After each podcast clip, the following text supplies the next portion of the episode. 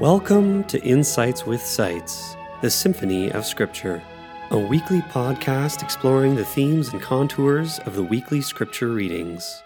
For more information about the podcast or to download the companion notes, please visit www.wycliffecollege.ca/podcast. We now join our host, the Reverend Dr. Christopher Seitz.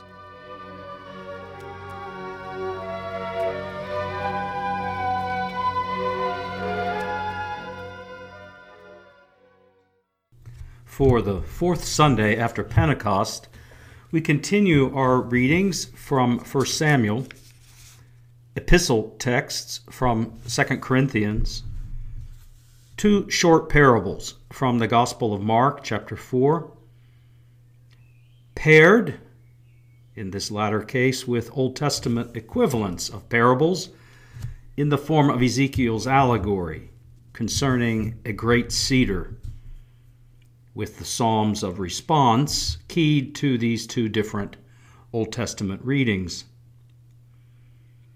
Last Sunday, we sought to summarize the main storyline of the Samuel material. In spite of grave threats from the Philistines and others, during Samuel's long tenure, Israel was faithfully preserved from attack. Yet the people feared his passing and asked for a king. Samuel warned them solemnly against this, and they rashly persisted in their request, which God granted. The conditions, however, would be a very strict obedience on their part and Saul's. In the passage which precedes ours, just before our reading for today, we learn that God has withdrawn whatever even reluctant support he sought to give on behalf of Saul and the people's request. Saul has refused to carry out the direct command of God and Samuel, and using his handsome head, spares the most handsome portions of the spoils he had been directed to destroy. Pragmatics, good sense, aesthetics are not what God requires, but obedience. When confronted by Samuel within earshot of the bleeding reserves, Saul confesses that he feared the people and acted in that spirit. He desired their approval following on from a similar occasion on his part of cutting the bed to fit his own best sense of things, offering sacrifices, a role given to Samuel. This time, God's patience and Samuel's has run out. The entire complex of narratives involving Saul and the request of Israel, wrongly predicated that we might be like the nations, offers a chilling tale that nevertheless raises in us sympathy, even as the moral of the story is clear. Watch what you ask for, especially out of fear, for the requirements laid down for this are sometimes worse than waiting patiently upon the Lord. Even Samuel finds it in himself to grieve. But that doesn't change the reality. God dispatches him, and he goes on what he considers a now dangerous mission.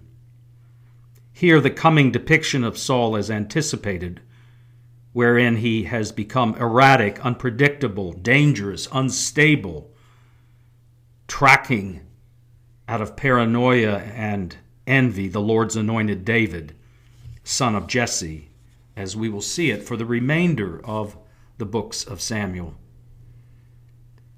Outward appearances, strength, stature, the grandeur of nations with their battle machines and kings, these are of no interest to the Lord. Our lesson makes clear that He looks inside and the ones we do not think the world will admire, these he puts to service. David is young, untested, not the one we would instinctively choose. So, too, even Samuel's instincts are off. He thought the eldest son of Jesse the best candidate, but God has in view the one he has in view. And so Saul anoints him, and the Spirit comes mightily upon him. The psalm paired with this captures the sense well. Now I know the Lord gives victory to his anointed. Some put trust in horses and chariots, but we call upon the name of the Lord. O Lord, give victory to your king.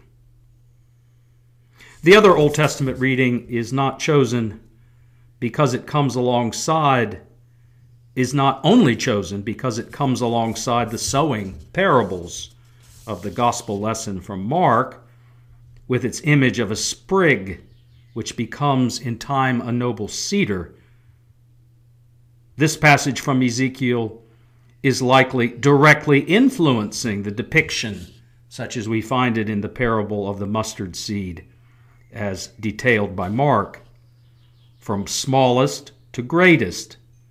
This is the kingdom God is sovereignly bringing to flower.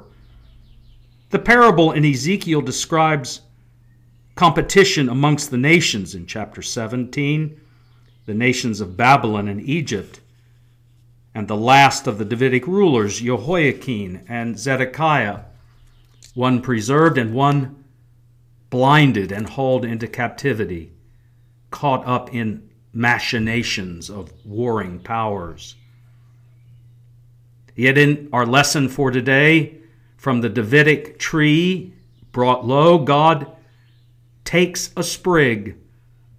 It will grow on a mountaintop like the highest of all mountains, the Mount Zion in Micah 4.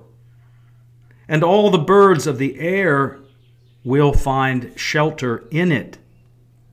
In Ezekiel and again in Daniel, the reference here is to the nations of the earth. So the phrase emerges in Mark as so that the birds of the air can make their nest in its shade that is, the shade of the great mustard plant, with the tiniest and most improbable of beginnings. In the kingdom Jesus is bringing, and whose inner truth he is explaining privately to his disciples, all the nations of the earth will in time find place and shelter in its shade. The first parable speaks of the need for sowing the word and after that, God produces the growth in ways hidden and mysterious. The second parable speaks of the mystery whereby something seemingly small and insignificant is by design en route to becoming a plant capable of sheltering all the nations. In a funny way, the reading from 1 Samuel, the choosing of the boy David, unlikely as it is, fits here as well David must be brought into view, for no one bothered to let him pass before Samuel, and yet this is the one who will become king and will portend the coming of King Jesus himself. The psalm chosen for this track to Ezekiel reading speaks of the righteous flourishing like great trees, the palm and cedar, because planted in the house of God's purposes. They shall be green and succulent. Mark's double parable, the seed growing secretly and the mustard seed's grand outcome, belongs in a much longer section beginning at the start of chapter 4 with the familiar parable of the soils rocky, thorny, and good and rich. Quick growth in rocky soil is enthusiastic but not sustainable, and thorny growth is hampered at the outset. But good soil produces good growth, and it happens mysteriously and resolutely according to the mystery of God's designing. Just as when we observe the soil all by itself producing by stages stalk, then head, and full grain. At the beginning of chapter 4, Jesus tells the disciples gathered around him that the parables can have the effect of closing ears. And Ezekiel and Isaiah are the prophets who precede him in just this truth. But to those close to him, the true meaning is given so that comprehension is possible and so that growth in good soil will occur. Even if mustard sized, the way ahead is prepared. Mark puts us, the readers, in a position to come alongside these privately taught disciples. In the good soil, it is our privilege close to Jesus to inhabit. In our epistle reading, we see one of those remarkable places where, though it's a serial reading crossing the main terrain of 2 Corinthians, we nevertheless find a remarkable symphonic fit with 1 Samuel and the Gospel and even Ezekiel 17. We walk by faith and not by sight. We regard no one from a human point of view. In the language of 1 Samuel, God looks inside on the heart. God is taking care of the smallest of our comprehension and seeing to its growth according to his purposes. This way of walking in faith means much is hidden from our view. But for St. Paul, this is not a hindrance, but belongs to an entirely new way of thinking and living. We are no longer living for ourselves, as he puts it, but have been transported into a new soil where God is bringing about the growth. We have a king who is not our heart's desire nor our fear's longing, but is the one God has called forth from the baggage where his eye alone sees. This is not seeing from a human point of view, but for Paul can only be described with something like the language of new creation. Old and familiar patterns, let us be like the nations, are passing away. The kingdoms of Jehoiakim and Zedekiah will have been brought low, but a sprig no larger than a mustard seed is all that God needs to produce the noble cedar of his kingdom. We are given the secrets of the kingdom that his parables otherwise veil by sitting at his feet. There the good soil is, there the secret growth from stalk to head to full grain begins.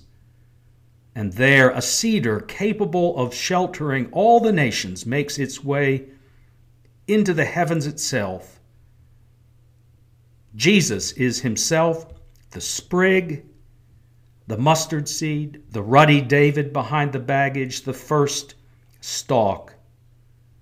And he is at the same time the noble cedar in which is room for all the nations on earth to find shelter, who look to him as Lord and King.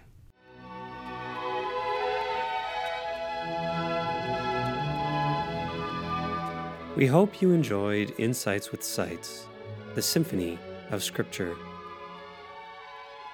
For archived episodes and notes, please visit www.wycliffecollege.ca slash podcast. Thank you, and we hope you tune in again.